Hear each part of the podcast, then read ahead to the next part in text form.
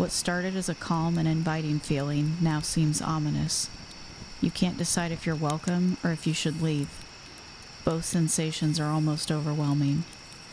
Off in the distance, you swear you hear the sound of a dog barking and a man calling after him.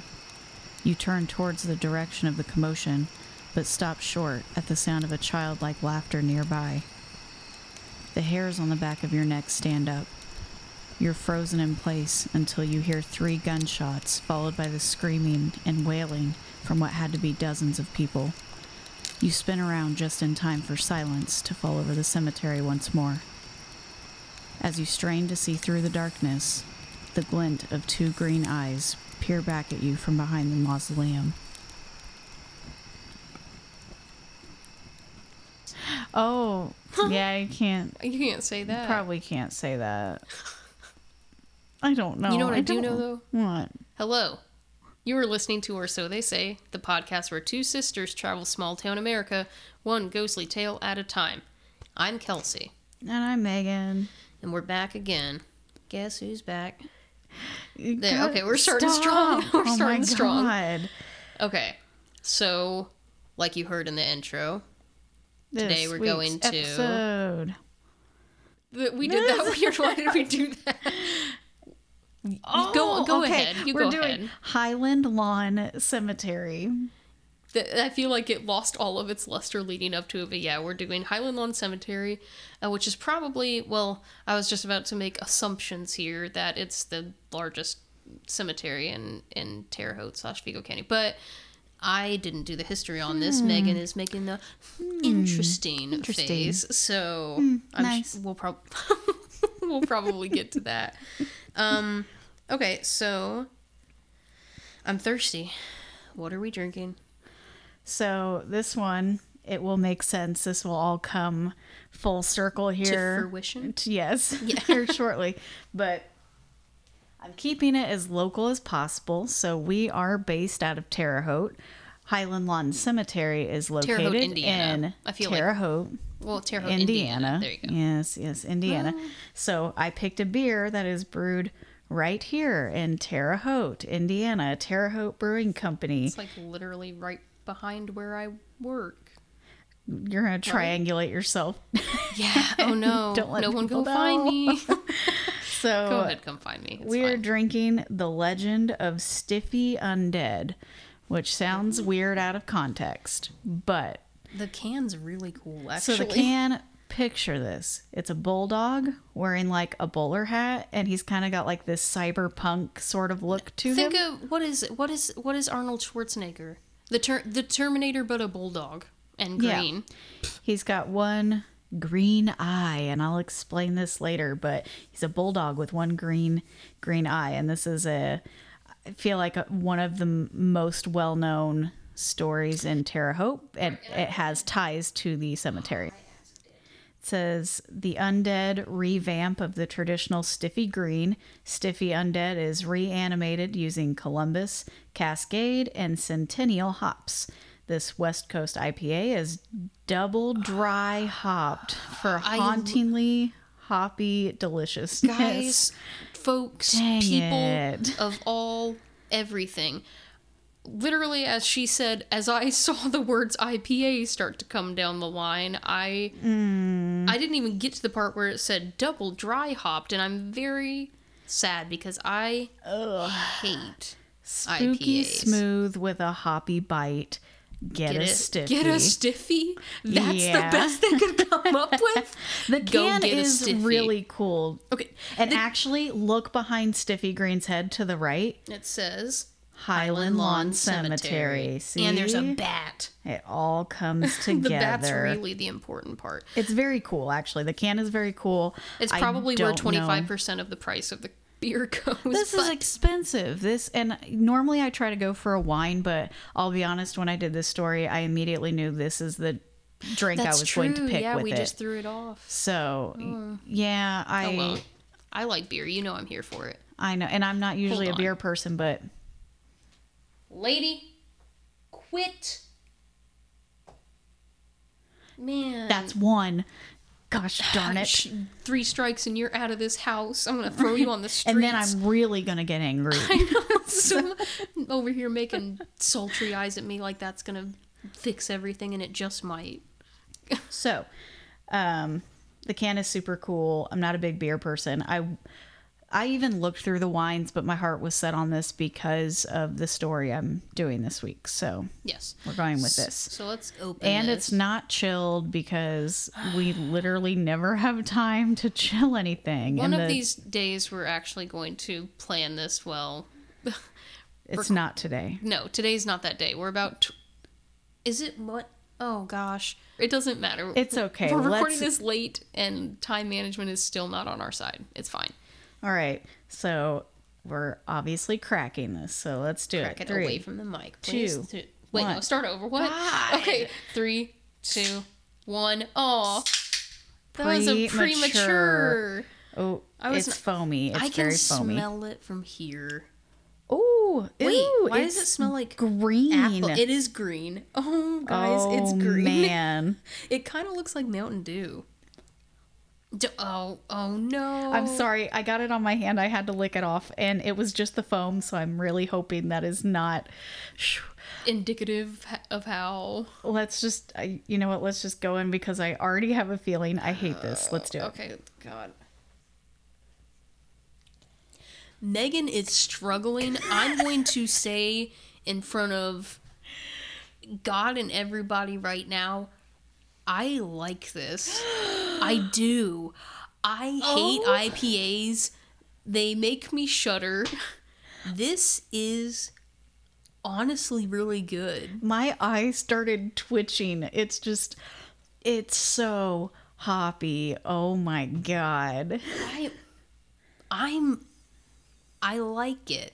If green had a taste This better not be it. Okay, green is Megan's favorite color still. I don't know where you're at anymore. I don't. I kind of like them all equally. Okay. So, I you're don't not even know. the gay one. Get out of here with that rainbow nonsense. No, it's it doesn't matter. It's not even that. It's just if I think of the color green, it's like apple or This kind of tastes appley. Does it not? Does it give what does it say? are you high? Are you okay? No, I'm fine. No, it's okay. Guys, I don't like IPAs. If you like beer and you're hesitant about IPAs, go get this. It's it didn't really give a great description to me. Maybe it's because it's green. I get like fruity, like almost appley notes. It's a little it's got that weird metallic hoppy taste at the front. Um that you can't get away from with IPAs, unfortunately. It's got like a grapefruit tartness to it. there's it. definitely there's a fruit happening and i can't Yeah. point i can't put my finger on it but I'm very sticking with grapefruit. yeah definitely double hopped dry at the front and then just this fruit and its finish is really smooth i am fruit no i no i'm here for it shoot I'm glad she's hyping it up. I'm just, I'm not a beer drinker. I'll- I'm kinda I, I shook. will, but I'm not like, that's not my first choice. And I knew going in when I saw it, I said, I, I probably wasn't going to put it up at the top, and I'm not.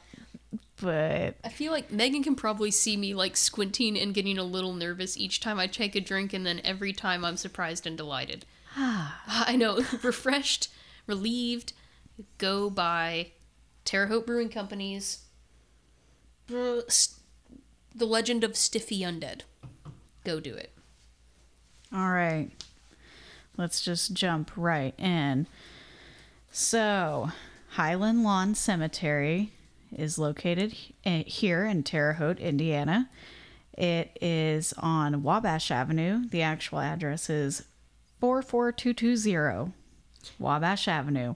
No country road, no gravel. I was like, why does that feel drives, so nice? Right, that's it. 44220 Wabash Avenue.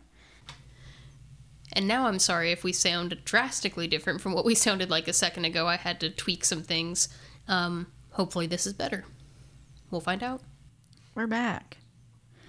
So, the cemetery is uh, one of only two cemeteries that's actually owned by Terre Haute, Oh. which I thought was weird. Like the city of Terre Haute Is owns the oh, the cemetery. That's weird. I'm guessing the other one is on Third Street, the big one on Third Yes, Street. it is. That is Woodlawn Cemetery, Okay, that I want to say like oh, which this is a good time to mention. The last episode, I just thought of it now in this moment. A couple of you reached out to me because I could not for the life of me think of the cemetery in Indianapolis. It's Crown Hill Cemetery, and it's on Michigan, not Washington. It's 38th in Michigan.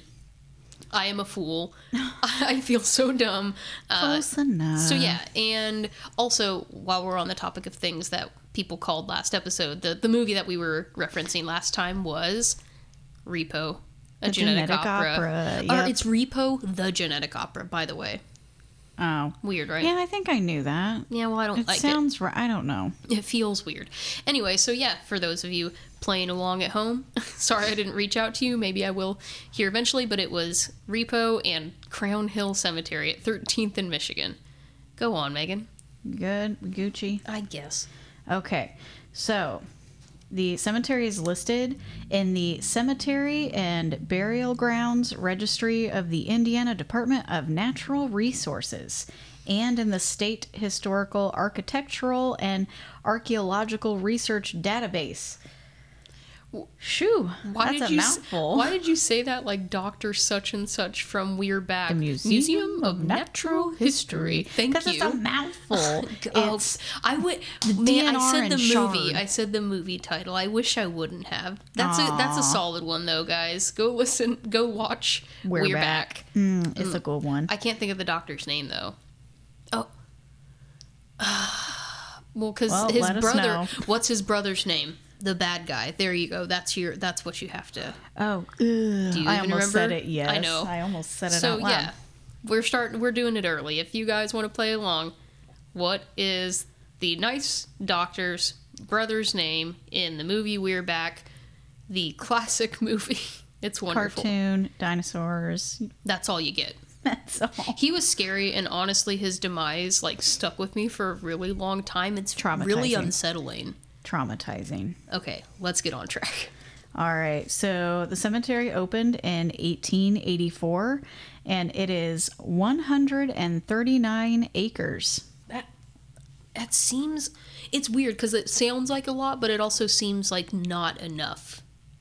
I don't know. I'm It's- torn. I I, guess it, that would mean it's about right. When I heard it, I was like, "Wow!" Like it just seemed big to me. It seems like a big number, but then I think about I just passed a lot today that was like five acres, and I was like, that looks like nothing. So I don't know. Space is an 139 acres. Now it's only it's the second oldest cemetery in Terre Haute. 1st Mm-hmm. one being Woodlawn Cemetery, which we did mention earlier. So I guess that makes sense. um, Woodlawn Cemetery uh, is only 40 acres, and it opened up in 1835. Wow. Okay. So if that lets you know. 40 acres is the size of that one. That to me seems small, but to hear that mm. Highland Lawn is 139, I was like, ugh. They both sound wrong in Oh, different ways. I don't know. I okay. get, but it's right. Clearly, we're not landscape people. so a little bit of history and if you go to our website or so they say pod.com uh, we'll have some pictures up when you first pull into the cemetery it's like this really nice arch like castle looking arch when you first pull into highland lawn It's a big to do. um, it is and then up on towards the back of the cemetery there is also a chapel and that one was built in 1893 so that would be nine years after the cemetery actually opened Yeah. um, the cost of that chapel was $10000 At the at time. the time oh of course at the time Jesus. it has to be which i didn't do any sort of conversions so I'm willing to bet 1893. 1893 was a $10000 project That's gotta be. I feel like that's gotta be hundreds of thousands, if not like a million. I don't know. Maybe I'm like way overshooting. While you're doing, I'm going to quietly search that. So it's an example of what's called Richardsonian Rom- Romanesque architecture, and it was popular in the 1870s uh, to the 1900s. It was renovated in 1987, so creeping up on its 100 year anniversary. It was renovated and completed in the following year of 1988. Um, oh, the Gateway Arch, that's what it's called. It was uh, built by the Bell Tower in 1894. So that would have been the year after the chapel. So the chapel was actually there before the archway was. I mean, it was only a year difference. So um, it's 36 feet long and 19 feet wide, if you're really interested. Uh, it was actually the current office that's built off of the archway when you first pull in. It was built in 1909 as the old in- interurban trolley car waiting station, and then it was converted into their office later. I have an inflation calculator here, and I'm trying to figure this out. And I want you to know that I put in ten thousand dollars, right, in 1893. Yes. It doesn't. It says not, basically not applicable. It's like I don't know. Why is it not? Okay, this is booty. This inflation calculator's booty. It's just a lot of money. Okay. Hmm. Okay. Mm, nice. Nice. um, so it was placed on the National Register and State Register of Historic Places, the actual cemetery itself, in 1991, and it's recognized as one of the most beautiful cemeteries in the country and the second largest in the state of Indiana. That Indiana has some weird little nuggets like that. I we also have like an internationally recognized airport, like one of the nicest airports in the freaking Right, world. of all places in Terre Haute, which is so weird. well, but not the airport, but the cemetery. Yes. Yeah, that that's what I mean. The cemetery that it's the second largest in the entire state of Indiana, and it's recognized as the most beautiful cemetery. To be fair, It- I can get behind that. It honestly is. It's really nice. We I- we walk it just for Say when I'm feeling healthy and living my best life, I do walk slash jog that cemetery sometimes. Which when I first tell people, they're like, "Ugh, cemetery." I'm like, "No, no, just like take a trip, take a drive, go through the cemetery," and they're like, "Oh, you right." When they get there, um, Quick aside, because I finally found something a different. This is the last time I'm going to look at it. A different inflation calculator. First of all, it won't even let me go back to 1893. It only lets me go as far back as 1914. But ten thousand dollars in 1914 would be the equivalent of two hundred and sixty-two thousand dollars today. So no. yeah, like three hundred. It's still a lot. Probably like three hundred thousand dollars to just rent that freaking chapel. Uh-uh. Is it worth it? Just go die somewhere quietly on your own. whatever. I mean, it's still nice. I don't know. Um, it's got like stained glass windows and things like that, so it's a very um, detailed building. I guess Yeah. nice little, just little up there on the hill, just hanging out when the sun hits it just right. That hill sings. we have a second one. Oh my gosh, we can't have this many movies. Movie we quotes just quote a lot of movies, but go ahead. get go ahead and guess. used to it. So there's a lot of mausoleums in this cemetery. Each of them are individually owned and can hold up to as uh, hold up to 16 people in some of them, in some of those mausoleums. So That's that's a lot Yeah. of people and just squished in there. I like my space. I, I would like my ugh. own mausoleum, please and thank you. in this pandemic. Mm, um, can't really no social distancing happening there. so- right. The there are sub there are single and double monuments in the cemetery, and the larger ones are obviously for our more prominent, wealthy families. Mm. So, if you want Those to, even people who aren't even dead yet, who Oh. apparently want to be the face of the freaking cemetery. right at the entrance, the big pyramid, she's still alive. No, not even them. The black one that keeps getting Oh, destroyed yes, because nobody really likes tall them. black one with its own spotlight. It's whatever. so some of them are have passed. There's like a little plot there. Okay, sorry, passed. like R.I.P. in peace. I guess some whatever, but uh, it's still not right what they're doing. Is people are vandalizing a particular monument in the cemetery, and it's like whatever your personal feelings are for that family. Come on, like there's still yeah, some honestly, people it buried gets there. it gets vandalized on a regular basis. It's awful. Um, so I said the cemetery was opened in 1884, and the first person buried in the cemetery was Samantha McPherson. She was 30 years old and died of typhoid fever. Is that a big a big plot that she's on cuz the name McPherson I feel like I see a lot in that cemetery. There are a lot of there was a plot of McPherson family, but it's not hers. She's actually buried up towards the front. So Meh. okay. uh, we were really close to having this episode air on the actual anniversary of her burial. She was buried there on October 29th, 1884. It's coming. Uh, yeah, it's very close. But yeah, she she's buried up towards the front. It's section two if you really want to look up a map of the cemetery, which good luck because I tried going through the cemetery earlier and no luck in finding some of these things. Like I tried really hard with these sections. It's a 139 acre cemetery. Good luck finding one single headstone. yeah, it's it's kind of wild. We actually even have a family plot in there that I think I need help finding every single time. Oh, I know where it's at.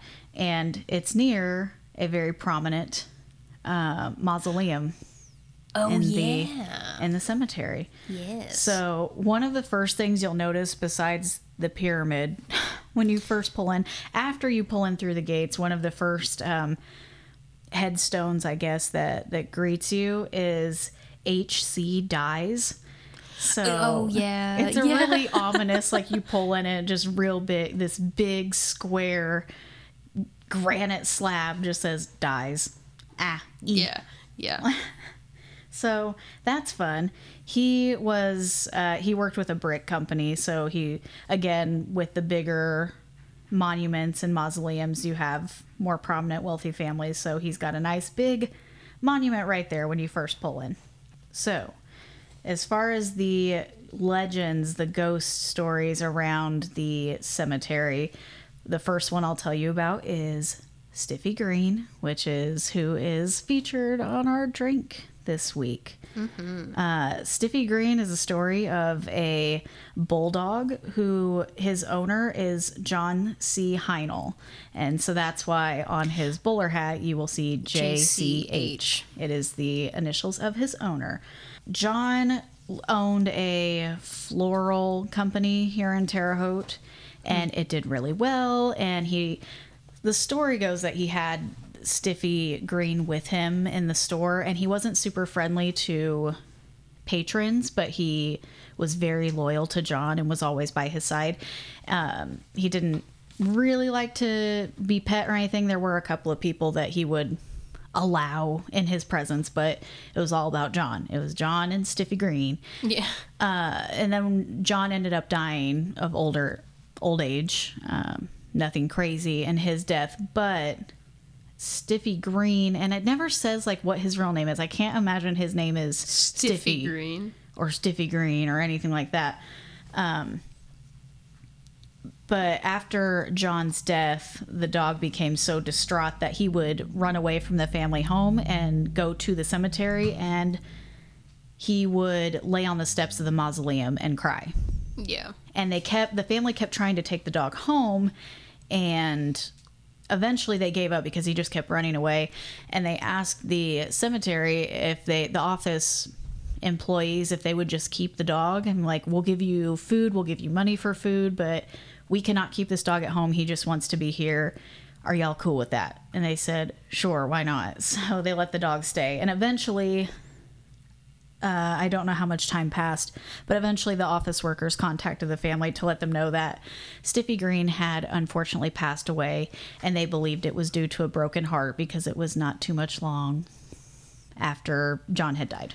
So Rip. That's how I want my animals to mourn me. very sad. Well, there's a couple of stories behind Stiffy Green. This is the most prominent one is that after he died, they wanted them to be together forever. So what they did is they had Stiffy Green um, stuffed and his eyes replaced because they said the most prominent feature on the dog was, was his emerald green eyes. So when they had him stuffed, they put the emerald jewels for his eyes in and they put him in the mausoleum with John. Now, because teenagers are teenagers, kids want to see the dog, so they started vandalizing it and trying to break into the mausoleum to see this dog. Why do you want to see the dog? I don't know why. But it got to be such a problem that they actually took the dog and put him in the historical museum in Terre Haute. I feel like I actually read that it was back in the 80s, so not freaking millennials and Gen Z, don't even try to pin it on us. Um, back in the 80s is when it got vandalized to the point where they decided to take Stiffy out of the mausoleum because someone shot a shotgun through the window and Yeah. it hit him in the eye. Yeah, one of his glass eyes is broken because someone shot through and it broke the the eye on the Yeah. dog.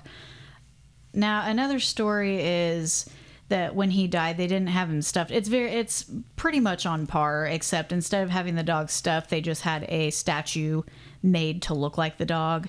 So it's not actually the dog's remains just chilling in this mausoleum or chilling in the museum. So it's the same story. It's just it's either a real dog or it's a concrete dog. But it, it doesn't really matter. I don't know why kids have to be the way that they are, but they eventually moved him into the the museums behind glass, so no one can touch him. You can't get to him. Um, actually, the Terre Haute, the historical museum, has moved. It used to be. Oh man, I want to say it was off of Washington or off of College. Washington. it was Washington and Ninth. It was I'm back in the up. neighborhood. It was in a very historical home. Uh, the the entire museum was, and they actually in the last couple of years they just moved it into a more prominent building on Wabash Avenue, but that's it's the west side of Wabash, I believe. So Well, it's not near the cemetery, okay. across from Clabber Girl. Yeah. Okay. Okay. That's where the museum is now. Oh. which I have not had a chance to go in there since it's moved there. I'm kind of, I'm a little sad because that museum was so, it was so cool just to be in one of those historical homes and to see all this stuff in its like natural setting. Yeah.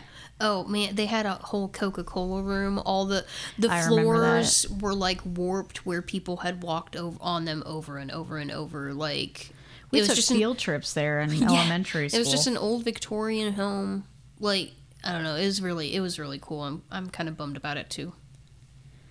Okay, so that's that's the story of Stiffy Green. Another um, well-known uh, person buried in the, the cemetery is Martin Sheets. I don't know if you're familiar with Martin. Like S H E E T Z. it's an S, just Oh. Sheets with an S. Okay.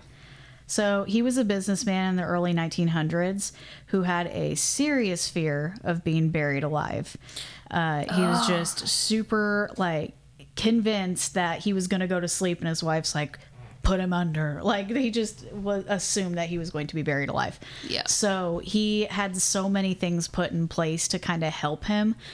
The first thing is his first wish was to not be embalmed because if he were just in a coma, his fear was that he would be embalmed and it would immediately kill him. So if he wasn't really dead, he wanted the embalming process to not happen in case he woke up, like, you know, Okay. later. Yeah, you know. So just whatever. Just Just, let him rot, I guess. Have a, a very quick funeral. Uh, then the second thing that he had put in place is he had latches put on the inside of the coffin so that if he they got to the point where they got him in the coffin and started to put him under, he could unlatch the coffin and come out like, "No, guys, I'm still here. Like, please don't."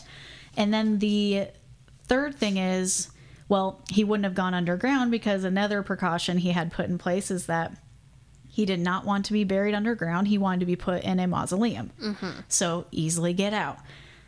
And a fourth thing he had put in place, I'm telling you, this dude was like, he was very, he's terrified, absolutely terrified of this mm-hmm. happening. You know, everyone has their thing. S- well, this is the one that this is the whole spooky story around it is mm-hmm. he had a phone line actually installed in his mausoleum. So, a working telephone that if he were to wake up and get out and unlatch his little coffin in his mausoleum and he's unembalmed and all of this mess, Everything, all the stars align. he this is where I didn't I thought he could just pick up the phone and call anybody, but one story says that the phone was routed to go directly to the cemetery office, and that way someone could come running over and get him right away because in the cemetery, he is diagonal from the office. He's besides being parked right next to it, he is pretty darn close to the office. It's the first mausoleum you see when you're pulling in. Okay. So he's also really close so that if he got out and called, it would go directly to them and they could just run over, you know, the couple hundred feet and open the doors and let him out. So they I wrote down the name of the the fear that he had and I can't remember what that um what that's called, but whatever. Homeboy had it bad, whatever Yeah. this fear was. Yeah. So the story goes that he dies, actually dies. I mean, he didn't wake up. Several years went by. He's in his mausoleum, and they're like, okay, well, obviously, he's pieced out. He's moved on. Right. He's doing his own thing. And then the neighbors or her friends, uh, the wife of Martin Sheets, they hadn't heard from her. So they went over the home to check on her, and they actually found her on the floor and she had died, but she was clutching the phone in her hand. So they thought maybe she uh, was having a heart attack and went to go call the hospital or something and, and died with the phone in her hands. So that was the story until they went to go put her in the mausoleum. And when they opened up the doors, the phone was off the hook. Yep. Oh So no. then the story goes that Mrs. Sheets died of fright because her husband called and said, I'm not dead. I mean, I'd be a little upset. I don't know if I'd Like, die, uh-uh. but I'd be a little upset. I might. Girl, could you imagine? He's been. He had been dead for years at that point. Yeah. No, I mean that'd be effed up. And he's like, surprise, it's me. It's your boy. Uh, a couple other people, I guess I'll, I'll note on uh, Eugene V. Debs, and Oh, he's yeah. buried there. He actually ran for president of the United States several times. Didn't make it, rip. But, Mm-hmm. Well, you know. but he tried. He died, and he died of heart failure at the age of 70, also in October, October 20th, 1926. Man, we got a lot of anniversaries coming up. Uh, Max Ehrmann. He was an attorney and a writer. He wrote the poem. Oh boy, here we go. Desid- Desiderata. I have no idea. Someone's going to correct me on that. I I, can have no feel it in my bones. Uh, well, he didn't really do too much of his attorney business. I guess he spent most of his time writing poems, but he had some of them published, and he was note. I guess that's his notoriety is for his poems Yeah. And you will recognize his sculpture in the cemetery as the large angel standing in front of a cross. So if you've ever seen that while driving through the cemetery, that's Max Ehrmann. Uh, we have an actress in our presence. Ooh. It's a Hollywood vamp and vaudeville actress. Her name is Valeska Suratt. Oh. Uh, she starred in several successful silent films before returning to vaudeville. Uh, it, I can't remember when it said she died, but her grave marker is unmarked. So there's something out there that's like there's a body here, but it doesn't have her name, which That's- I thought was so weird. Yeah, because I went looking prominent for person. That's what I. If she was in all of these successful movies, I'm like, well, let's go looking for her, and I couldn't find her headstone. And eventually, after doing a little more research, I realized it's an unmarked grave. So Yeah. that sucks, but and you're certain she's buried there. It's not just like here's a marker to show that like she was here, but she's elsewhere with like there was more information on Anna Surratt, and I don't know if that was her daughter or what the case was. I didn't want to. I could only research so much because there's so much going on with the Right. cemetery. Right. Um, a couple more things because there is one story that really stuck with me. I'll I'll get into a little bit. This is where they say that Highland Lawn Cemetery has gained a reputation for being one of the most haunted locations in Terre Haute. When you think about, it, I feel like a cemetery probably would be very Right. active with spirits because duh. the um, you know the different ways these people have died. I can only imagine the unrest happening. Right. So, I mean, sure, I get it. Fair. Uh, one is of Claude Herbert. He is a hero, but he actually he's considered a hero because he died in a fire around Christmas time. He had offered to play. He had just gotten back from the war, I believe, and he had offered to play Santa Claus for this uh, for the kids. You know, just come sit on his lap and tell him what you want. And Right. I guess one of the light bulbs busted, and this was back in whatever year it was. It was a, a long time ago. I didn't write the year down, but um, when it busted, it caught fire and it burnt the building down. And he died saving people, running in and out of the building. And then he went to escape and couldn't, and tried to jump off the fifth floor and died. Yikes. So he was a hero, but obviously he went pretty tragically. Yeah. Who else do we have here? Oh, there's one really sad story. So this one is I know I wrote their names down. I'm going to be so disappointed if I don't actually have it here. Her name was Soka Riska. And it was her Soka was a gypsy. Her and her common law husband traveled around with their gypsy band, and they had traveled from Kentucky to Terre Haute. I'm going to have to do this one off the fly because apparently I didn't write it down. Oh, So bear with me if I get this a little fudged up, but like I read it and it just stuck with me. I feel like I'm going to get this one pretty well. So Sokoriska was part of this gypsy band and she had her common law husband. They came here to Terre Haute and settled down for a little bit. And there were rumors going around their their little commune here that Soka was having an affair on her husband. Uh, and he was not happy. So instead of asking around or confronting her about this, he did the only logical thing and he got very drunk and he got a gun. And he went to their tent one night and he was convinced one, that she was cheating, and two, that her dad and her brother were protecting her, that they knew, but they were like just not going to tell him that she was doing this. They, that everyone was just Gucci with her sleeping around on him. right. So he's just going off of hearsay. Yes. Hmm. Yeah, it was just rumors throughout their little their everybody that they had traveling with them and Cool. so he got upset he gets really drunk and he grabs a gun and he goes to the tent uh, they're all asleep in there he walks in and shoots all three of them in the face Like you do. Soka and her father died instantly. Her brother, her 20, she was 40. Her 24 year old brother, missing all, almost half of his head, did not die instantly. He was still alive and did not die until later at the hospital.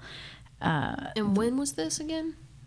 See, I didn't write down. It Oh. was 1914, I think. Okay. was the year that this happened and it was a big to do like gypsies all, all across the country especially the people they were traveling with i guess they said when they they wrote about this funeral it was like a sight to behold you would have thought it was like a parade or a party they had like the whole shebang Right. And to clear the air, I don't know. I don't know if you know this. I don't know if the word gypsy is actually politically correct anymore. I don't think it's. It's more like a It might be more like a slur. Well i don't mean any You're. I know you're claiming ignorance here because I don't. I don't know that for sure. I feel like I've been told that, but I guess just to know. But for the sake of conversation, this is how it was notated. This is how it was written. in the early 1900s this is how they referred to them and they said that you know people came from all over the country to this funeral because it was so well known like what happened to them was so tragic and when they eventually caught the guy he was just oh. sitting really chill I was gonna say what happened. Where? He what took did he off. do? Okay. Um, he did take off, and he the they called the police. They called local police. They called everybody because this happened just outside of West Terre Haute, I believe. which is right. just- um, and they said, Some you know, never be, change. be ready for a gunfight because he's like obviously just on a rampage. Because if he just walked in and shot all three of them point blank in the face, surely he would have no trouble Killing the stranger strangers. Yeah. they show up and he is sitting outside of their tent with the gun in his lap, just kind of staring into space. And they said, Did you kill those people? And he said, Yep. And handed the gun over and went willingly.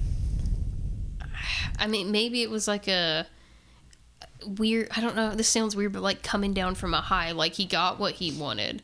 So he ended up it was a hot mess i guess uh, this is where it kind of gets fuzzy on what i remember exactly but he did not do the time he should have done in fact when he was in jail he deteriorated his health deteriorated so bad that it was costing them so much money to keep him in jail that they let him go again you could have early said that. 1900s You could, I was gonna say you just- could have said that was in. Well, no, I was gonna say you could have said that was this year, and I'd believe it. he it's so ridiculous. his health was just so poor and it just kept costing them so much money to, to keep him And was he like in his forties or fifties? i believe so uh yeah he he ended up walking and he settled somewhere And Uh, lived nearby. comfortably, comfortably, peacefully, and alive. No, he was Uh, i mean physically and mentally it was he was gone like he just I mean, I he guess, did not recover he, from it it's just I don't know. he should have done his time but he shouldn't. Okay, well, clearly there was something mentally wrong with him, so he something should have been done for his mental health. Mm-hmm. But w- neither here nor there. but I actually went out and I found the graves of the three Soka and her dad and her brother. They're buried side by side. They're three red headstones that look, they stand out from everyone. It didn't, I mean, yes, there are other markers that are like that red stone, but there's just the way it's shaped. It's very different. It, Okay, it kind of sticks out. And even if I like I hear the story of John C. Heinl and I hear the story of Martin Sheets and I look at the mausoleum, I'm just like, that's sad. Like that kind of sucks what happened to you. But hearing their story and then actually seeing those headstones in person, it was kind of weird because I guess they said people still today will come out and perform rituals and like prayer, do prayers for them that's wild. because it still resonates so so much with that community and what happened to them. I believe that. So all of these stories to say like I can only imagine how uneasy a lot of those spirits must be, especially those three. Yeah, we're talking about three three instances in a hundred and thirty nine acre cemetery. I believe they said over 16,000 people are buried there. which for those of you not from Terre Haute or Indiana, that's literally that's over that's probably a fifth or even a quarter The population. of the population of Terre Haute. yeah.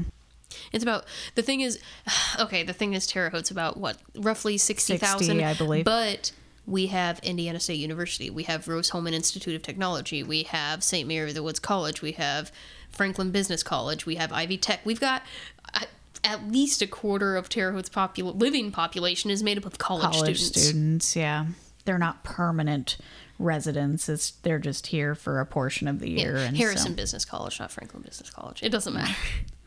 but that's i could have kept going i just found so much on this that i could have done a whole background on just one person that's the as short as i could make it i, I if i could include more i would have but i know i've kind of stretched it here so that is the history of highland lawn cemetery some of it i knew some of it was news to me Yeah, So- the, the the wife and the dad and the brother that was news to me. Mm-hmm. Um, and it is interesting, and it feel I feel like that would feel very sad, being at those grave markers, like. espe- And maybe it's because of the the energy to this day that is still being poured into it.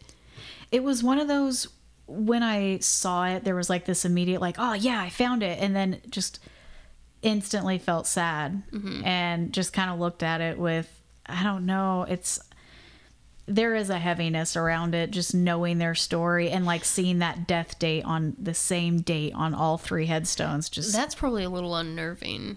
and seeing 24 40 and then 64 i don't remember how old he was he was in his 60s but and then the same death date on all of them was just Yeah, it was sad yeah. Uh, another section of the cemetery that's sad is there's an entire section of this See? cemetery I didn't even touch that because dedicated to just it was the it was orphans. orphans. Yeah. Initially, it was orphans. It appears now that it's just kind of come become like the children's Yeah, section of the cemetery. almost like infant section. It's really it's not scary. That's sad. Like you get a lot of feelings in this in this cemetery, but that's just sad and I think what kind of amplifies it is people still like I feel like it's got to be people who don't even know who these kids were. You'll go in, there's toys, there's teddy bears, there's cards, there's balloons, there like people That's the worst, and it's I, I'm getting kind of sad talking about it. I'm trying to think about it very objectively. But like we looked at, there was one day I think we went row by row and looked at every single, like we made a point to look at every single gravestone and like acknowledge every single child. Um, because you don't know if they know these kids or not. Some of them, you can tell they have families, but others, it's just like it was a baby that yeah, and it's weird because some of them date back, you know, like a hundred plus years, and then there's some that were just within this decade and they've got little Batman like figurines or Transformers or My Little Pony, and, and it's Oh. Ah. it's sad. It is very sad. I don't. so sad. Oh, like the Paw Patrol. Like you see, they died in like 2006, and they're putting like these little cartoon characters on that are kind of newer. I feel like they're not that old, and it just makes me so Yeah, sad. They put like, stuff out there for "Oh." their birthdays. Let's. I'm done talking about Yeah, the kids. I, am done talking about the kids. This this IPA is really hitting. It, it's just sad because you know it's like oh they they really like dogs, so let's you know they like Paw Patrol. Let's give them a little Paw Patrol puppy. It's like oh no. Man, It hurts so bad. It's so sad. Oh my goodness.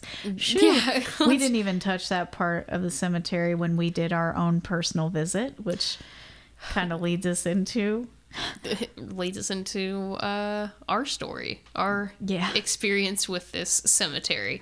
So, like Megan said, it goes without saying, it's a cemetery. There's a lot of act. If if I, I feel like it doesn't even need to be said anymore. If you believe in spirits, duh, you're here. There's at least an interest there. There are clearly spirits here, whether at rest, whether not there's a lot of activity in a cemetery just by design. Mm-hmm. And I guess it just depends on how you want to uh, harness that energy and deal with it. Mm-hmm. so we have been to the cemetery a lot, mostly in the daytime. Like we said earlier, we are gluttons for punishment, and we will sometimes walk and jog around the cemetery. And a lot of so a lot of the time is just spent in the daytime.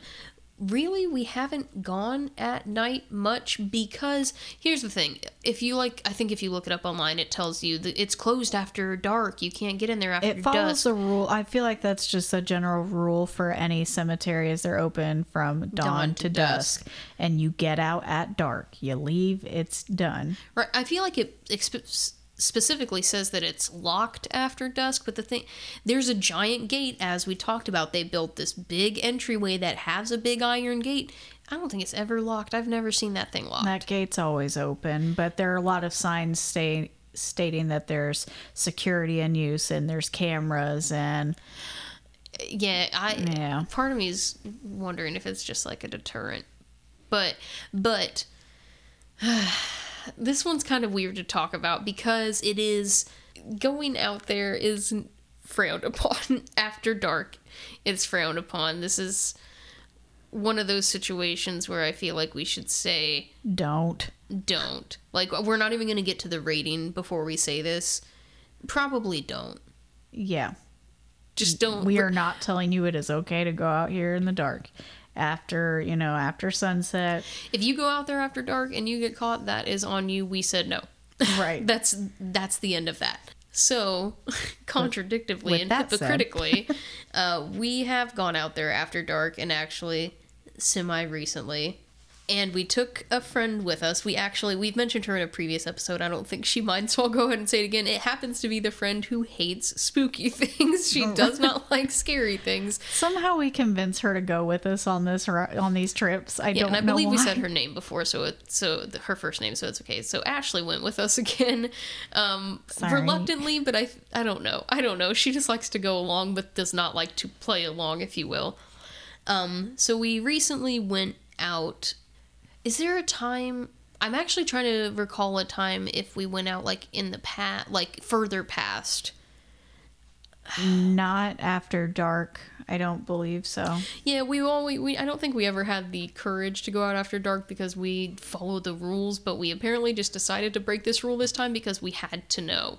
Yeah. Um We've always known these stories, and why had we never looked into it before? yeah.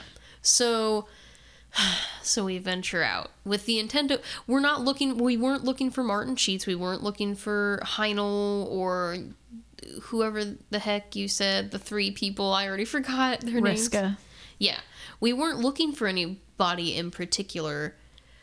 So we actually didn't know about these story. I mean, I think I knew about the Martin Sheet story and obviously the Stiffy Green story. Like those are pretty much staples.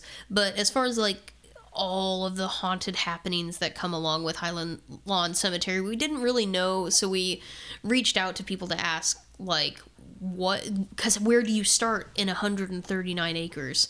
So we're like do you have any suggestions? Like what are we looking for? What would what should we keep an eye out for? And we were directed to very vaguely check out a mausoleum on the northwest side.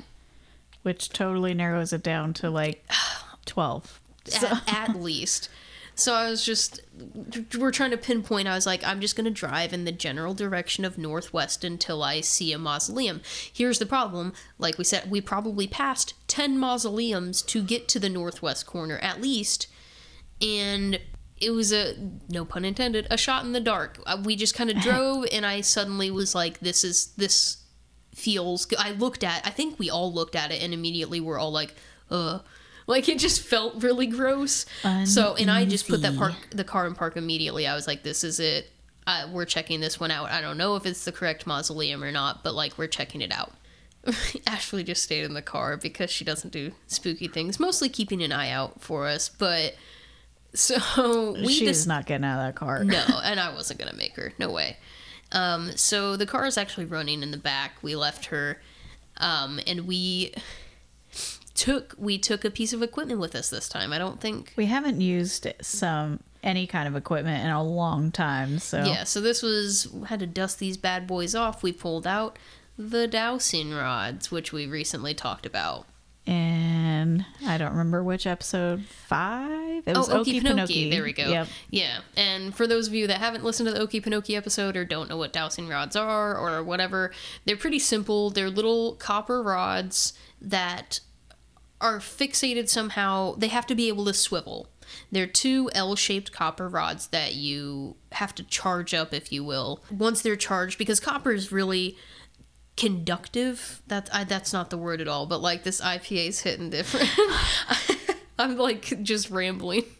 Anyway, copper conducts electricity really easily, so you kind of like charge them under a light, and then they will use if there is electromagnetic if there's like fluctuations in electromagnetic fields in the air, it should react with the two copper rods and they will like swing around, swing back and forth. You just use it as kind of an easy yes no to communicate with. Yeah, so scientifically you use electromagnetic ma- electromagnetic fields when you're doing ghost hunting stuff.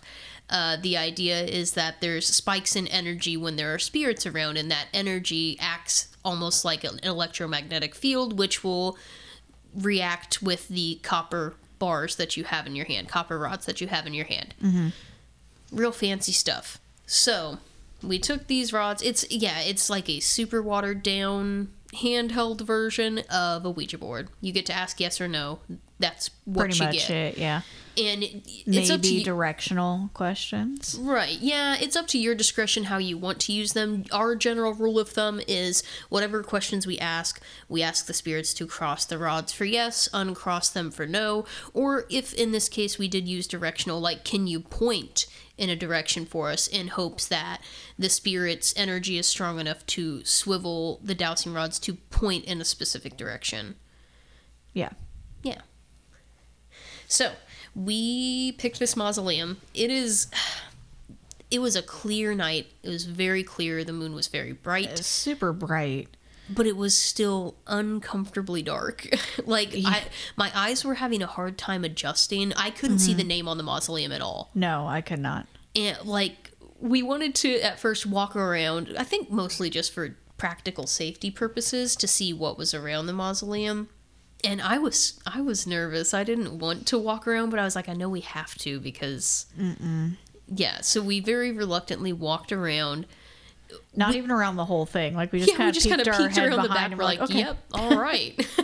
that looks uh, good back there. So the thing is, we both, without saying anything, kind of stopped in the same place in the mausoleum. Like we weren't like, this feels like a good spot. I think we just both stopped, and we're like, well, let's start asking questions because something was heavy. Something felt heavy, and I'm not gonna say in a malicious way, but like you could just feel There's a presence. yeah, there's a presence. It's a che- it's a cheesy way of saying it, but it's true. Just like this specific spot of the mausoleum just felt very heavy.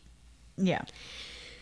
So we stopped, and Megan once again held the dowsing rods. It wasn't super cold. It was chilly, but it wasn't super cold. So like, I I will preface by saying you could ben- you could add in the factor of like, could she have been cold and shaking? Sure, but as we said in the Okie Pinokie episode, her hand, her her My hands were holding them right up, to my her tatas. Yeah. So Oh, I was trying to find I was trying to find a nice way to say it. She was holding them up next to her tits. Oh. Like so unless she had a good hearty chuckle, they weren't going anywhere and there was nothing really funny at the time.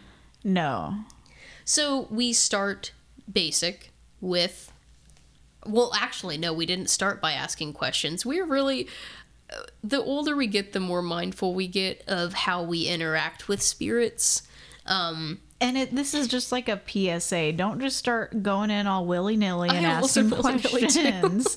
Yeah, you have to set boundaries, just like in living situation just like with any situation living or dead set your boundaries so we started by announcing our presence and saying that we were there we just wanted to ask questions we were just there to learn more about the people that resided in the mausoleum we mm-hmm. didn't want outside spirits interfering with the conversation like we were very pointed in saying like we are just speaking to the people in the mausoleum we don't want other people involved we're not here for malicious intent You Like- have to be stern. It's not you're not being mean. You just say this is what I'm here for. This is what we want. We ask no one else partake. We don't want to talk to you. Thanks, but no thanks. Yeah. Like in a nice Yeah. way. and just say like we're not there to do any harm we just want to ask questions and we did like that that wasn't a lie and in other situations like with ouija boards you could go even further you can do incense you can do candles you can do prayer circles like there's so many ways sage there's so many ways that you can make yourself safe in this situation but dowsing rods are a little weird so we basically just like set our boundaries from the get-go with whoever we were speaking with megan was holding the dowsing rods up against her chest and we started very basic with are there any spirits out here i can't remember I think we may have even said we want to speak to the spirit mausoleum. yeah because i here? think because i might have done what i just did now which was ask a very vague are there any spirits here duh we're, Yeah. in, we're in a cemetery so i think megan corrected me and said uh, are we speaking with the spirits in the mausoleum and they they jiggled. It wasn't super convincing to me i don't think. It, it just they kind of like waved and i was like it could be the wind it could be whatever. Yeah. another thing that you want to do if you're going to use dowsing rods, Ouija board, whatever, is kind of like determine who's going to do what before you start. Because I think what also was happening is me and Megan were both kind of overlapping, asking questions, and it was probably kind of confusing. You should pick somebody who's just one person is going to speak, one person is going to ask questions, so everything is very clear. And I think that's when things started to clear up because I believe one of us backed off, and then suddenly we asked, once again, one voice, are we speaking with the spirits who are in the mausoleum? And I feel like this whole episode, this whole encounter for you guys is going to be you have to take our word for it. Uh, Yeah. In that, once again, we did our best to make sure all outside factors were accounted for. I mean, there's always the chance for human error, but I I did the best I could. Yeah. Okay. So, point is, we asked if someone was there, and they crossed, and it was actually it was kind of they were slow to get there, but when they did, it like snapped back and hit Megan in the chest, like, "Yeah, we're here," Yeah. and it was very abrupt, and we're like, "Well, okay, hello." Then we do, we're like. Hello, oh, I hope you're doing well. We're just here to ask a few questions, just like Right, uh, once again, just to clarify. yeah, we are we're not, not mean. doing anything weird. I think we did we ask if there was multiple spirits or if it was just one. sp- Like, well, we couldn't ask that. Yeah. This is that's that's the hard thing about dowsing rods, and that's the trouble we were having was trying to figure out how to just ask yes or no questions and still get some answers. Yeah. Because they can't give you any information. You just kind of have to, okay, someone's here, so now what what do you do next? So I guess the first the next uh logical question was, are you at peace? Yeah, with we're like, where- are you at rest in this cemetery? And those things uncrossed. Uh-uh. it, it just very kind of slowly but fluidly just uncrossed and flopped away from Megan. We're like, And that's our sign for no. Yeah. So uh yeah, because we did another thing we clarified in the beginning is for us personally, crosses yes, uncrosses no. So And I did, I wasn't very clear, but I did state when I was holding them, I said, this is a stable, this is just a non answer. So where they're just kind of pointed haphazardly, I. I tried to state like this is going to be a stable answer, so this is neither yes nor no. We just kind of when we reset, this is where we're going to reset to. So, Yeah. Um, so we asked them if they're at rest, and it slowly but surely uncrossed itself. And I think we just wanted the clarification, so we asked it. So we're like, "So you're not at rest?" And they swung back to yes, and we're like, "Okay, we get it." uh huh. And we kind of apologize. We're like, "We want you to know it wasn't us for Right, whatever we're, we're sorry you're feeling that way. And at this point, you actually started to walk up to Right. So because. I guess I was getting impatient and I wasn't I did not have malicious malicious intent. We were honest with the spirits. I was just getting kind of impatient. So Me- uh, Megan at this point is asking the questions and I'm just kind of keeping an eye out around the mausoleum, around the general area to see if there's any shifts in in I don't know, just surroundings. Uh, so Megan's asking questions. I think I made a hand motion to her that I was like, "Keep going," or like, "Don't worry." Mm-hmm. And what did you ask before? I think I you started to walk up and you put your first foot up on the step to the mausoleum and I said, "Are you okay with Kelsey getting a closer look?" And they went They and they man. didn't just uncross, they uncrossed and stuck. There was no waver to them. They oh, were just very pointedly Oh, It was like they hit a wall. Yes, it's like someone grabbed them and held them in place and I said, "Kelsey, get off." Yeah, I immediately stepped back. I went, "I am so sorry." And I think, in good me fashion, my first question to the spirit was, "Are you mad at me?" so, like a good Libra, I literally was like, "Are you mad at me?" and it didn't do anything. No, it, it went to a stable position. I think we lost it, and it was just kind of wavering. I was like, "Kelsey, get off!" Yeah, which made me more nervous because they're just like, whew, like we lost the spirit. I was like, oh my god, they've gone somewhere to go get backup. We're in trouble. And I kept, I was like, are you good? Are we Gucci? Are you mad? Can are we okay? And nothing was happening. And I was like, well, dang, like, Like, we're can we're we in trouble please now. speak to you again? We're V sorry. so I think we were starting to get a little nervous. I didn't want to leave it that way. Like I was going to stand there until we got someone so I could apologize to them. So we just kind of kept not egging them on, but We kind just asked again. I think we asked for them to come back. We said, "Are we speaking?"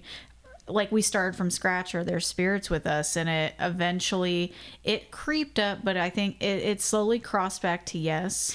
but it wasn't convincing to me. This is one of those that I'm like, could I write this off? Maybe. Probably, yeah.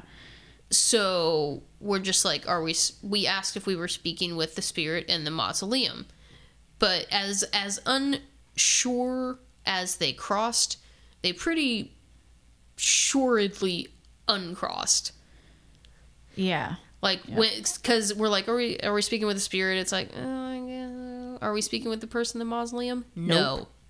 No, you are not. Okay. And I say I said that very harshly. It didn't feel mean, whatever it was. It was just like, uh uh And uncrossed. We're like, okay, well, we didn't ask to speak with you. We want to speak with the person in the mausoleum. And then they just kept kind of like flopping back and forth like they were just kind of toying with us. Because we're like, let let us speak to the person in the mausoleum. It's like, uh uh Yeah. uh-uh.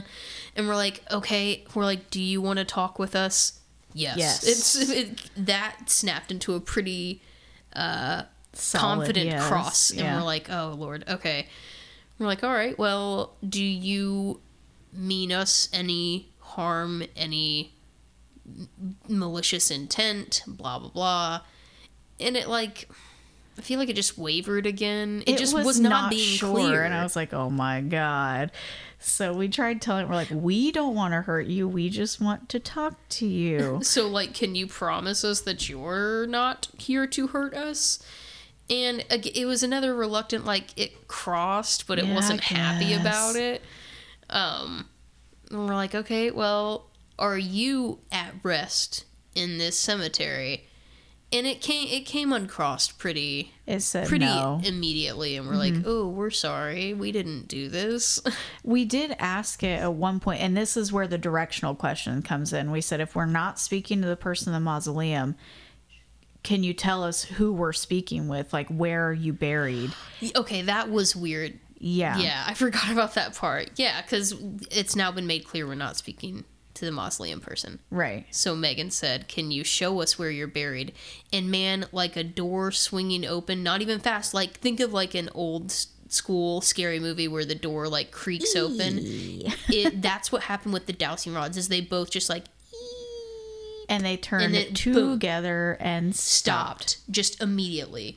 And there was wind in the air. Megan was cold and a little shaky, and they did not move. They moved very slowly and then snapped in place and stopped. I swear at this point is when I said, I think we need to leave because it was so sure. Like there was no shaking or wavering to it. It pointed and that I mean That it was, was it. that's where I'm at. I'm over there and I was like, okay. "Ugh." And I think we made if we made up an excuse for a spirit. We're like, all right, well, unfortunately, we don't have a lot more time, so we need to head out. So we're going to leave you in peace. Are you going to also leave us in peace? No. No. And we're like, uh, okay, well, We didn't do oh, anything to like you. haha very funny like we are leaving and we're not we didn't mean you any harm we're leaving you in peace will you please leave us in peace no, we're like i i refused to leave until we got Absolutely. this I was not walking out of there until we had an understanding. yeah so i think megan kind of like a firm like I don't even know what you just kind of got like a weird teacher voice on, and you're like, "We're leaving, and we need you to tell us that you are going to leave and be okay with us leaving." And it like it literally, if this if these dowsing rods had a voice, it went, ah. "Fine,", Fine. and like crossed. I just like I said, you have to be very stern with your intentions. It's not like you're demanding, but I just said this is what we're doing. You will do this. Will you do this? Like you tell it this is what you're gonna do, Yeah, and and, these then tell me that's what you're gonna do. These dowsing rods really came out here and rolled their eyes. They're like, straight up. "Fine." I said thank you very much. Yeah, so we quickly but nicely were like, okay, thanks. You have a nice night slash life after life. Mm. We're out of here, peace and blessings. And we left. So it maybe it doesn't sound like much now, but it was it was weird in the moment because it was so interactive. and to be the one holding the dowsing rods i don't know it's almost it's uh, i think i was quicker to jump and say let's go because i could feel it i saw it moving it was right in front of my face and i was just Yeah, like because we talked about when we got in the car and left that it was it was getting cold. We were getting tired, and Megan's holding the rods, and I I swear I didn't want to call her out, but there was a moment where I'm like, you're leaning, like you are turning your hand. I could see her turning her hands. I'm like, you're trying to create an answer here, but I think the weird part was I saw Megan shifting her hands. And that's when the dowsing rods like refused to cross. When it was when we were asking, It "Can like, we leave in peace? or Will you leave us alone?" asked. Yeah, will you leave us alone? Will you leave us in peace? I suddenly saw Megan's hands swiveling inward. I'm like, this hoe is out here trying to fake an answer, but it's fine because she couldn't get them to cross. Yeah, and I'll be honest, I I've stated this a couple of times when we talk about like the Ouija board and things like that is I don't like to be the person to create something spooky. If it happens, it happens. And at this point I already knew the dowsing rods were something was interacting with them and I I wanted it so badly to say I'll leave you alone that I my body leaned forward. I'm like, well maybe if I kind of like kind of coax it to say yes, then we it weren't even trying to invoke something spooky. We were trying to be like, I'm tired and cold. Let us go home. and even with me leaning forward trying to make them move in that direction to persuade it to to cross it refused to cross the I was waiting to see if Kelsey would call me out on it, but my body leaned forward, my hands kind of leaned forward. I was like, "Please cross," and yeah, it I wrote it off in my mind because I I know you, and I was like, I know you wouldn't do. it It wasn't this, like I but made it very obvious, but I was trying to like kind of just push it in that direction. I'm like, please leave. Like almost trying to shake it out of my hands. And it was like, uh uh no, I'm staying.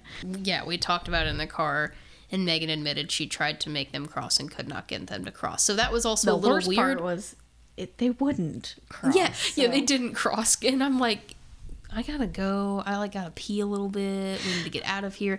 And to be fair, to bring it full circle about why don't go out here is part of why we also wanted to hustle out of there was Oh, Lord. we saw cop lights like police car lights flashing in the distance and then more and as we were leaving we we think someone like completely unrelated and this is real life and not haunted stuff we're pretty sure like terre haute police department cornered somebody across the like, street from us triangulated or something. yeah, because we're nosy and we did like a giant drive around to see what was happening. And there's like, yeah, they had like cornered, like triangulated in on this location that was across the street from the cemetery. Spotlights and Spotlights going in every open field. And then here comes a black car out of the like completely dark cemetery that says, no visitors after dark. I turned off my headlights. I was like, You maybe I can sneak out of here. Yeah, I didn't want them to see me until like the very last second until it was too late and pointless. Which, granted, if they are out there with their spotlights on looking in fields, I think we're the last They're of their not looking worries. at us. Yeah, but I still I turned off my headlights and like ghost rode it out of that cemetery as long as I could. It was honestly kind of scary. bye. Would not recommend. Right, so that was all spooky in itself. We went about our lives the next day and we both independently decided to go back in the daytime to look at this mausoleum because we did like i said we didn't see the name. It was just a random mausoleum that we stopped at. Mm-hmm. and i drove up and found it and i contacted this friend again and i was like hey do you recall the name on the mausoleum or the direction that it was facing? And i got a cardinal direction. They said west. I was like okay, well, that's narrows it down only a tiny bit, but the mausoleum that we did do this at was facing west. So I pulled up, took a picture, sent it. I was like, is this it? And they said, yes. I was like, oh. And I started to talk about how it was creepy. And they pointed out in the picture, they're like, do you see where it's burned on the side? the corner where we stood, where we felt the most energy, where we stood and asked these questions, is the corner of the mausoleum that's burned that we didn't see in the dark. Yeah, it's the entire side is black. I didn't. I did not pay attention. They're in complete daylight. I saw it. I took the picture. I sent it. I thought nothing of it. And one of the first things they said is, "So did you feel it too? Do you see where it's burned?"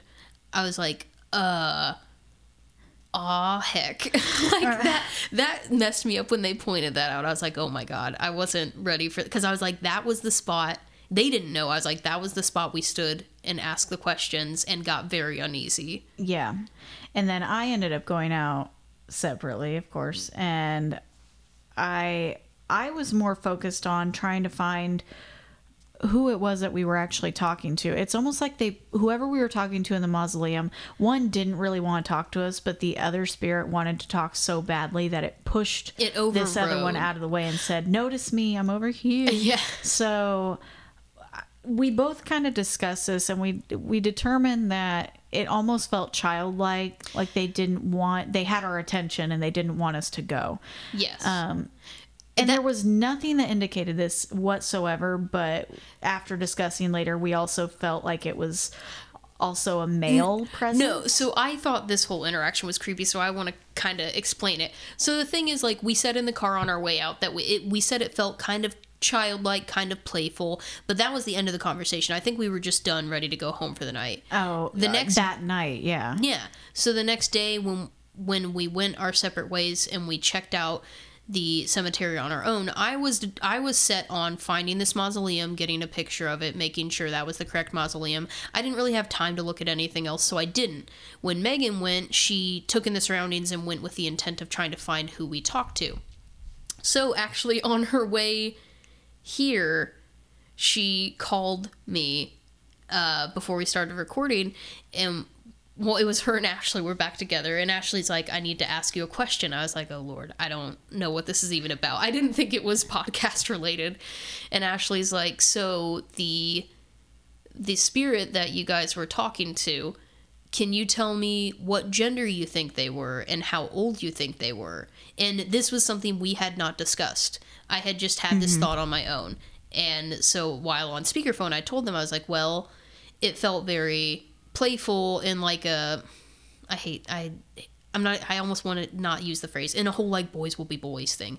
It felt like a childlike boy's spirit. So I told them I was like, to me personally, I think it's a younger male. I would say between the ages of nine and eleven because that feels like it wasn't super childlike behavior, but it wasn't mature behavior either. It was like someone who was just vying for attention, which to me is in mm-hmm. that in that sweet spot of 9 to 11 years old. I said about 9 or 10 years old. They both just went well, and I, I, I'll be honest, I didn't know she was going to call you, and I really wanted to save it for this podcast and ask you about it. But she called, and I was like, oh. Duh. I want to tell her not to because I really wanted to surprise and delight you because Well, I would I will surprise and delight all of you now because their reaction was what it was because uh, we when we were out there looking for the cemetery. Now it wasn't in the direction quite the direction that the dowsing rods had pointed, but the closest thing I could find and what Ashley and I were looking around all around the mausoleum trying to find anything because we said it felt childlike. And then I got concerned because all of the people surrounding it were were older definitely middle-aged at the very least. Yeah. and so that's like a really weirdly prominent section of the it kind of it crossed our mind we're like maybe it was an adult with a childlike mind so that would make sense. It could be that way. And we were about to give up because there's no way for us to know without researching these individuals uh, themselves to, to know their their mental health and their mental history you know? So we're like well if it was an adult with a child like mine, i guess we're just we kind of have to live with the disappointment of not knowing who it was exactly. Uh, but then as we're, ashley and i were leaving both of us at the same time we look down at this it's a grave marker that's closer to the ground. It's not a one that stands up high or anything mm-hmm. closer to the ground. And both of us said 10 at the same time. And i looked at her i was like what?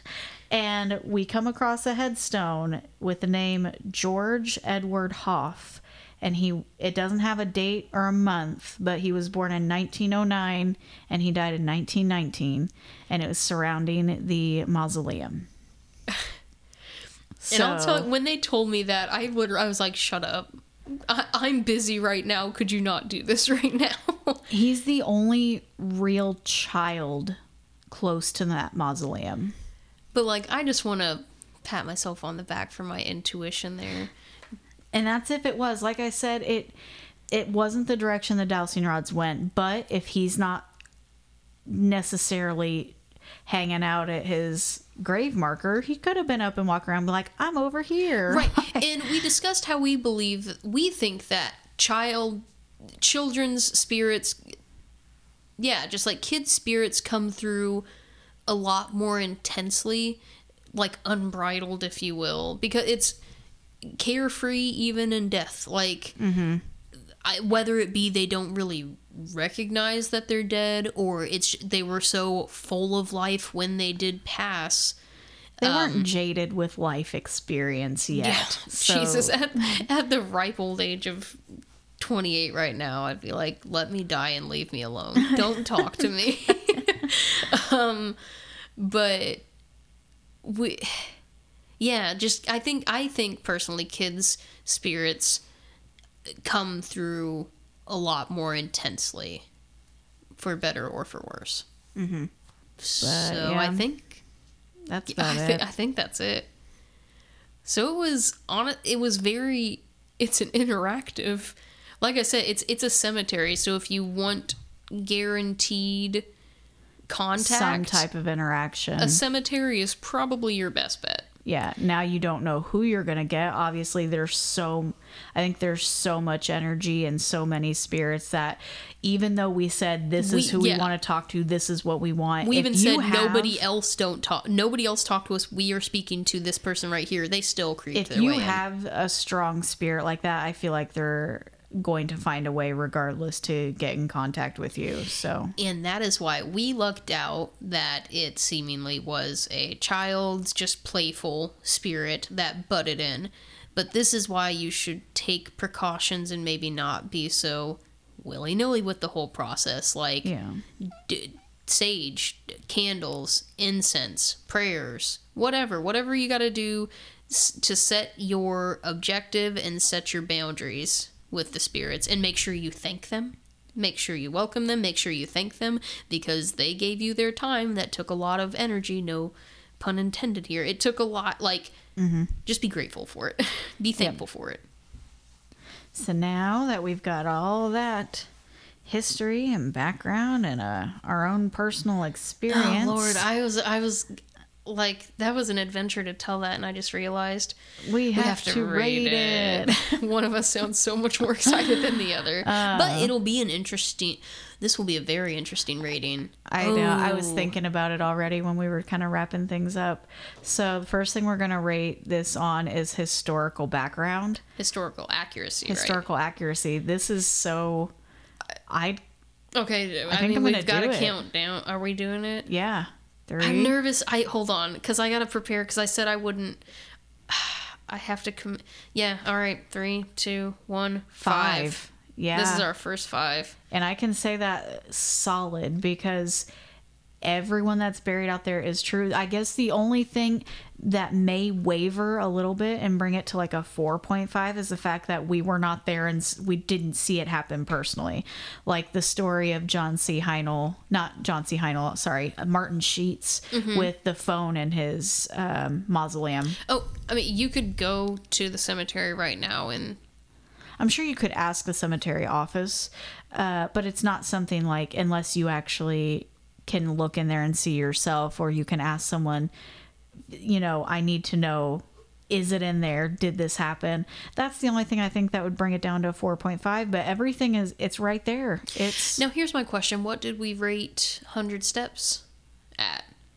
I guess okay, because the thing is, we weren't doing the cemetery there. We were doing. we the, were doing the legend of the care, supposed caretaker that Okay, you would because I was like, so why is that cemetery less? But it's because technically, we, it's not this one cemetery. there is there's so many people you could focus on that i'm gonna go ahead and stick with my five i'm sticking to that one I know. I actually I don't feel bad about it, and I said you got to work real hard to get a five out of me, and I mean, i think it's because this is such a broad story it's not like specifically you're gonna see martin sheets pick up his phone like that's not right. So I guess that it just says there's a bunch of spirits there and they'll talk to you yeah, and so I mean, that's what we so. got yeah Historical accuracy is a five. is a five that feels good. That feels right. I feel good about that one. Yeah. Yeah. uh, number second thing we're gonna number two The number second thing. uh, we're gonna we're gonna rate this on is the scare level. Scare level.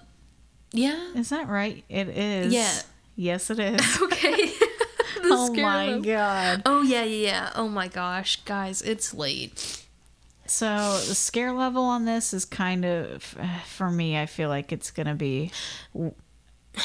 I don't say. I don't know if you'll expect it or not. Okay, are you ready? I think I got I got it. I'm sticking to my guns Okay. here. Scare level. Scare level. For I mean, it just like our personal how I felt, how scared I was, or just like the average person. I guess we've never really. You can't generalize how other people are going to feel, so I guess just go off your own. Ready? Three, two, one, two. One.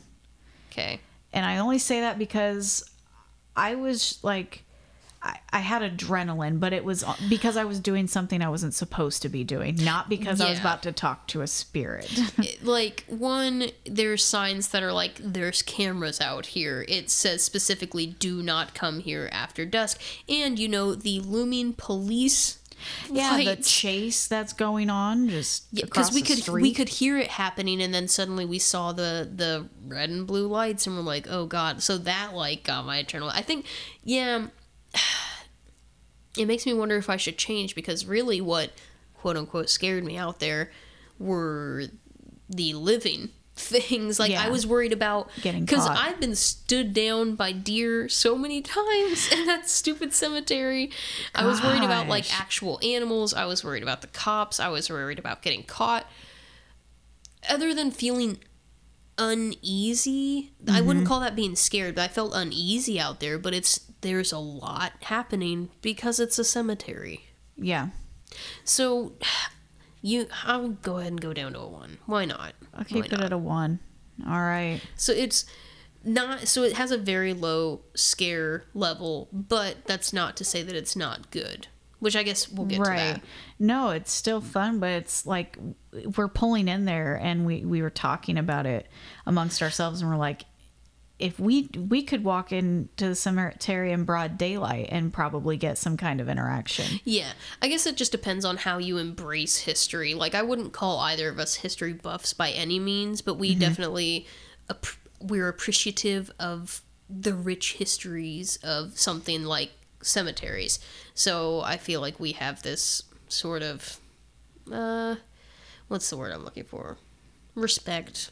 I say I couldn't get For it. appreciation out of my head, and that's not right. Yeah, uh, appreciation, respect, whatever. Like Yeah. we we can appreciate the history behind a cemetery and not be spooked by it necessarily. All right. Okay, So, the last thing we're going to rate this on is believability of the story, which the story again is very vague. Keep that in mind. It doesn't Yeah. say any one particular thing. So again, this may be kind of a weird rating, yeah, I guess the story is just is the cemetery haunted, yeah, which and there's spirit there's spirits there. believability. Oh gosh, this is weird. Yeah. Are you ready? I you know what I'm gonna say because I'm like adjusting. All right, ready? Yeah. Three, two, Two, one, five. four. Yeah. See, we switched on that one. The only reason I take it down to a four is because uh, in the way that we decided to communicate with the spirits with the dowsing rods, there is 100% room for human error.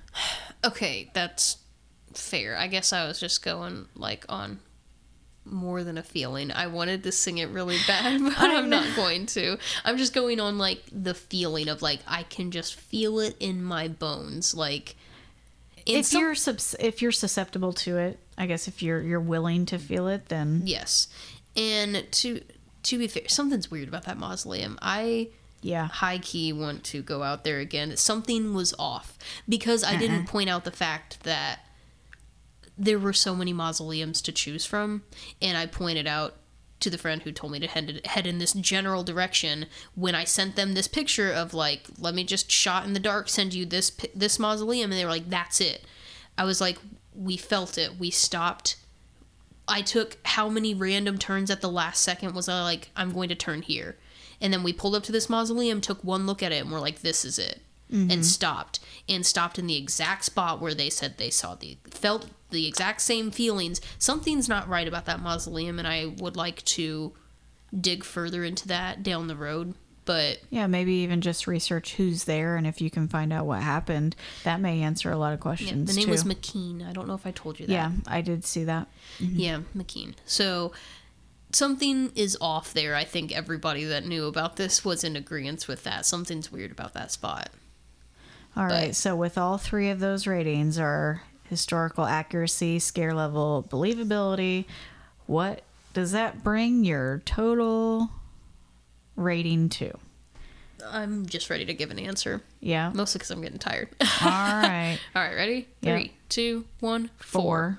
Yeah. It's so weird because it's not it's not driven by scare level. It's just very I I am mostly just like I'm in it for the history. Like I'm very involved in this one because of the history behind it. There's so much like you could quite literally throw a rock, hit a tombstone and like find background on them and it's please don't throw throw rocks at tombstone. yeah, don't do that. But it's gosh, just those random three incidents and we have such intense stories. Like just imagine what else is out there. And what's crazy to me is that this is just our uh, little. It's a big cemetery, but it's in Terre Haute, Indiana. Could you imagine just more well-known cemeteries? I guess this is just here, and in the history, I think it's so interesting, and you know, I'm I'm sure that if the people listening to this podcast are just as interested in like the history aspect of it if you have something like a, a, a big cemetery or even an interesting little quirky cemetery near you the the history behind the people that are buried there i think it's fascinating so Yes. Same. So yeah, that's this it's one kind was of a wild rating. yeah this was a weird one it, it was different only because of it, we weren't in for the scare it's no. solely just it's interesting I don't think I even went with the intent of being scared. I went with the intent of like speaking with somebody, and we got we got what we wanted. I got what I wanted. Yeah. I was fine with it. Yeah. All right. That's it. That's the episode. That's Episode, episode. whatever number we're on. Who cares anymore? Yeah. That was Highland Lawn Right. Cemetery. And we have no new Patreon donors this week, but And that's okay. We're okay. that's fine. Yeah, we're still we're it's a slow building process and that's fine. But. I mean, we have full time jobs outside of this. This is just our fun little side and project. part-time So jobs, I'm so all so worn down. all support, monetary or not, is appreciated. So. Yeah, for those of you that interact on our social media, that reach out to us, that tell tell us you like what you're hearing, tell us little quips about stories of places that you've been. We're super appreciative of that. It's really fun to hear. It really fun to hear from people that we haven't heard from in a long time. Just the support, like we always say, the support is really nice. Um, it doesn't have to be monetary, but if you would like it to be monetary, you can go to our Patreon page at patreon.com forward slash or so they say pod. Uh, every little bit of money definitely helps. We've got to recoup some costs for um, equipment that was purchased to start this podcast. We actually need to start hitting the road very soon. Um, we've been plenty of places, but we actually we're starting to come up to a point where we need to start visiting new places, uh, which I'm excited Which for. I'm fine with. Yeah, I'm super excited for it. It's definitely the right time of year for it, but it's going to take gas money. It's going to take Wear and tear on the car. yeah, it, fuel for the car and for my body. I'm like hungry probably 60% of the time. um so yeah, it's that's where the Patreon donations are going is now you're going to see very tangibly here soon where it's going because we're going to start hitting the road like like we said in the very beginning, finding new haunted places and we're excited. So, yeah, patreon.com forward slash or so they or so forward slash or so they say pod. Reach out to us on our social media platforms, Twitter, Instagram, Facebook, or so they say pod. Um that I think that's all she wrote. That's Any it. plugs, any So no. Oh, there is one last thing. I Okay, totally did just remember. I just want to let you all know we hit another new country. right. And it's a and big it- I was gonna say, and it looks like whoever you are out there, it wasn't just a one and done. Like they started an episode and they're like, Ugh, gross, bye. like they, they've we, we've got a couple listens out here, and we finally hit. Russia. Oh, I was going for a different one. Oh, so we've got two new We've got two new That's countries. right. Now Russia, Russia. was just Okay, like Russia- a one-off, but Russia- Russia, if you're still listening, Yeah, we, We we appreciate, appreciate you.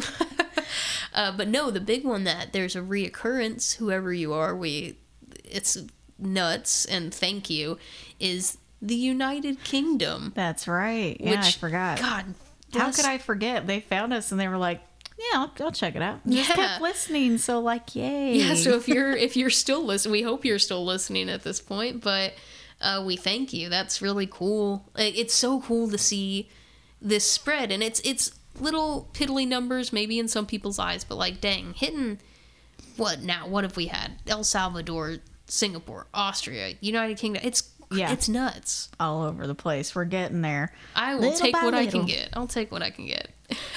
Right, we made outside of Indiana, and that's that was already more than we ever anticipated. So thank you guys so much. Thank you for your support. Please check us out, and we'll see you on the next episode. See you then. Bye. I'm getting some sleep. Bye. okay, bye.